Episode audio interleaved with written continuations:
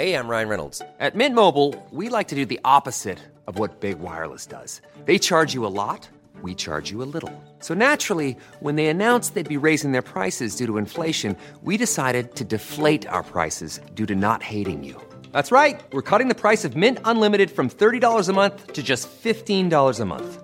Give it a try at mintmobile.com slash switch. $45 upfront for three months plus taxes and fees. Promote for new customers for limited time. Unlimited more than 40 gigabytes per month. Slows. Full terms at mintmobile.com. کریس هاتسون تو سلولی کوچیک مقابل مرد درشتی نشسته. اینجا اتاق بازجویی زندان مرکزی نیکوزی است و اون مرد هم کاستاس گوندوز هست. پدر جیانی گوندوز. صندلی کریس بتونی و به زمین چسبیده و پشتش خیلی صافه. سفت‌ترین صندلیه که به عمرش روش نشسته. اگه با خطوط هوایی Ryanair به قبرس نمیومد این تجربه رو از دست می‌داد. زیاد به سفرهای کاری نمیره. چند سال پیش به اسپانیا رفت تا بیلی جید رو به وطن برگردونه.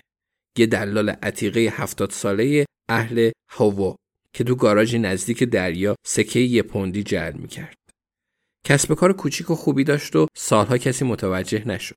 تا اینکه با ظهور سکای دو پوندی طمع کرد. سکاش عالی بود ولی قسمت وسطشون مدام جدا می‌شد. پلیس مدتها رخشوی خونه ای رو توی پورتسیل تحت نظر گرفت و نهایتا رد زرابخونه بیلی رو زد. اونم جیباش رو پر کرد و زد به چاک. کریس اون سفر رو به یاد داره. تو فرودگاه شورهام سوار پرواز شلوغ چارتر شد. تو اسپانیا فرود اومد. وسط گرمای سوزان 45 دقیقه تو راه بود تا اینکه ون ایستاد و بیلی جیل دستبند به دست سوار شد. بعد 700 منتظر پرواز برگشت شد و تمام این مدت بیلی جیل می‌گفت تو اسپانیا خوراکی مارماریت پیدا نمیشه. چند سال بعد یه دوره اجباری فناوری اطلاعات تو جزیره وایت برگزار شد. از اون به بعد خبری از سفرهای بین المللی نبود. ولی قبرس بد نبود. زیادی گرم بود. ولی خیلی هم افتضاح نبود. جوی کیپریانو یه کارگاه قبرسی تو فرودگاه لارناکا به استقبالش اومد و اون رو به پایتخت برد. حالا هم کنارش نشسته بود. زندان جالب و خنک بود و کریس فهمید آدم روی صندلی بتونی عرق نمی‌کنه. به محض اینکه در سلول رو بستن خوشحال شد. کاستاس گوندوز حدود هفتاد سال داشت ولی به اندازه بیلی جیل پرحرف نبود. کریس می‌پرسه آخرین بار کی جیانی رو دیدی؟ کاستاس مستقیم نگاهش می‌کنه و شونه هاش رو بالا میندازه. کریس میگه یه هفته پیش، یه سال پیش، میاد دیدنت، یا کاستاس. کاستاس به ناخوناش نگاه می‌کنه. ناخوناش برای یه زندانی خیلی مرتبه. کریس میگه قضیه این آقای گندوس سوابق ما نشون میده پسرت توی 17 مه سال 2000 برگشته قبرس حدودا ساعت دو عصر توی فرودگاه لارناکا فرود اومده و از اون لحظه به بعد هیچ خبری ازش نیست. هیچ ردی ازش به جا نمونده. به نظر دلیلش چیه؟ کاستاس لحظه فکر می‌کنه و میگه چرا دنبال جیانی میگردی؟ اونم بعد از این همه وقت.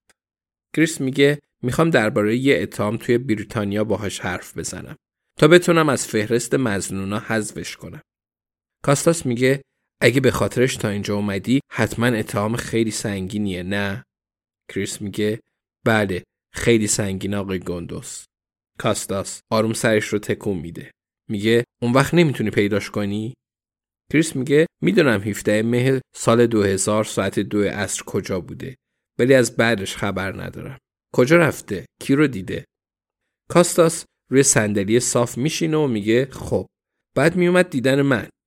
کریس میگه اومد کاستاس کمی به جلو خم میشه و لبخندی تحویل کریس میده بعد دوباره شونه رو بالا میندازه میگه فکر کنم وقتمون تموم شد موفق باشی از قبرس لذت ببر جوی کیپریانو خم میشه و خوب به کاستاس گاندوز نگاه می‌کنه میگه کاستاس و برادرش آندریاس قبلا توی نیکوزیا موتورسیکلت میدزدیدند و میفرستادن ترکیه اگه توی بندرهای دو تا کشور آشنا داشته باشی کار خیلی راحتیه.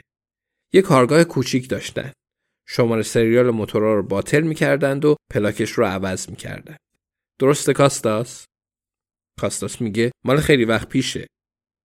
جوی میگه هر از گاهی می‌رفتن دنبال ماشین دزدی ولی می‌تونستن با همون قایقای قبلی کار کنند و آشناهاشون بازم خودشون رو می‌زدن به کوری.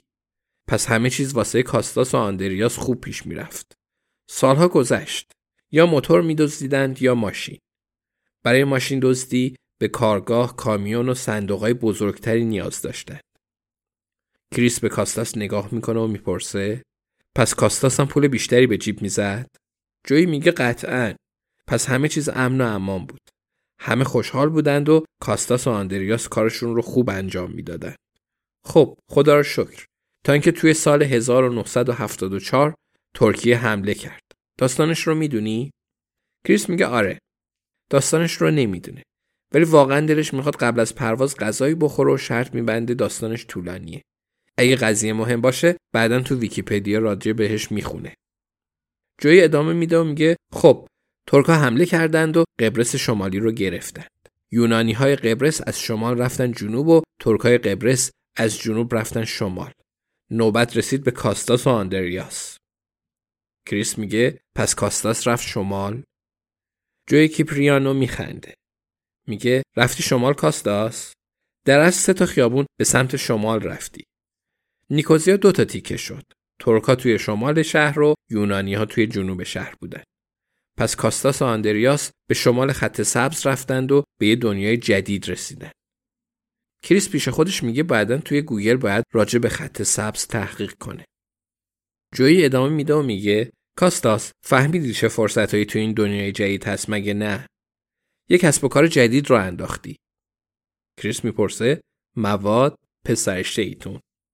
کاستاس شونهاش رو بالا میندازه. جوی کیپریانو تاکید می‌کنه و میگه بله مواد آدمای مناسب رو پیدا کردند و بهشون پول دادن. از ترکیه مواد وارد قبرس شمالی می‌کردن. بعد از اونجا توضیحش می‌کردن. خیلی خیلی زود کارشون پیشرفت کرد و خطری هم تهدیدشون نمی‌کرد. می‌دونی اینجا کشور مرزیه. ده سال گذشت و دوتا برادر صاحب همه چیز شدن. شدن پادشاه های شمال. کریس هیچکی دستش به این خانواده نمی رسید. کار خیر می‌کردن. مدرسه می ساختن. گندازا همه کاره بودن. کافی بود توی قبرس شمالی اسمشون رو ببری تا بفهمی. کریس با سر تایید می‌کنه. متوجهه. میگه جیانی سال 2000 برگشت اینجا و ناپدید شد. دیگه هیچکی ندیدش. ما مجوز داشتیم. پس پلیس از بریتانیا اومدند و پلیس قبرس هم همه جا رو گشت. ولی چیزی پیدا نکرد. جویی با سر تایید می‌کنه و میگه راستش ساده است کریس. اگه جیانی بخواد سریع از انگلیس خارج بشه به باباش زنگ می‌زنه. توی فرودگاه پیاده میشه کاستاس یه عده رو میفرسته دنبالش. گزارنامش رو میسوزونند و سریع یکی دیگه براش می‌سازن. میشه یه آدم جدید با اسم جدید. برمیگرده به قبرس شمالی و کار باباش رو ادامه میده. شرط میبندم فرداش برگشته سر کارش. همینطور کاستاس؟ کاستاس میگه هیچ اتفاقی نیفتاد. کریس می‌پرسه نتیجه تحقیقات نیروهای ما و شما چی شد؟ جوی میگه به جایی نرسید. هیچی. هیچی. کریس من بیخودی حرف نمی‌زنم. خودت می‌دونی چطوریه. ولی اصلا کاری نکردن. یعنی جای درست رو نگشتن. ببین نیروهاتون چیزی درباره این اتفاق نوشتن یا نه؟ پاشون رو توی قبرس شمالی نذاشتن. باورت نمیشه توی سال 2000 کاستاس چه قدرتی داشت. همه چیز مال تو بود نداداش. به کاستاس نگاه می‌کنه و اون با سر تایید می‌کنه. جوی میگه هنوزم اوضاع همینه. حتی از داخل زندان. پس هر چقدرم که پلیس خوبی هستی اصلا فکرش رو هم نکن. شاید جیانی اینجاست شاید هم رفته ترکیه آمریکا یا بریتانیا معلوم کاستاس خبر داره ولی هیچ وقت کمکت نمی‌کنه کاستاس دستاش رو بالا می‌بره کریس می‌پرسه امکانش هست برگشته باشه بریتانیا مثلا با یه اسم دیگه رفته تورنیکن رو کشته و برگشته. ما هم خبردار نشدیم. جویی با سر تایید می‌کنه. میگه قطعا. ولی اگه رفته باشه بریتانیا یکی اونجا کمکش کرده. قبرسی رو می‌شناسی که بتونه کمکش کنه؟ بهش جا بده. کسی که از کاستاس بترسه. کریس شونهاش رو بالا میندازه. ولی به حرفاش فکر می‌کنه. طاقت کاستاس تاق میشه و میسته میگه تموم شد آقایون. کریس با سر تایید می‌کنه انگار مهماتش تموم شده وقتی تو اتاق بازجویی میشینه می‌فهمه طرف حرفه‌ای یا آماتور کارتش رو بیرون میاره و مقابل کاستاس می‌ذاره میگه اگه چیزی یادت اومد به زنگ بزن.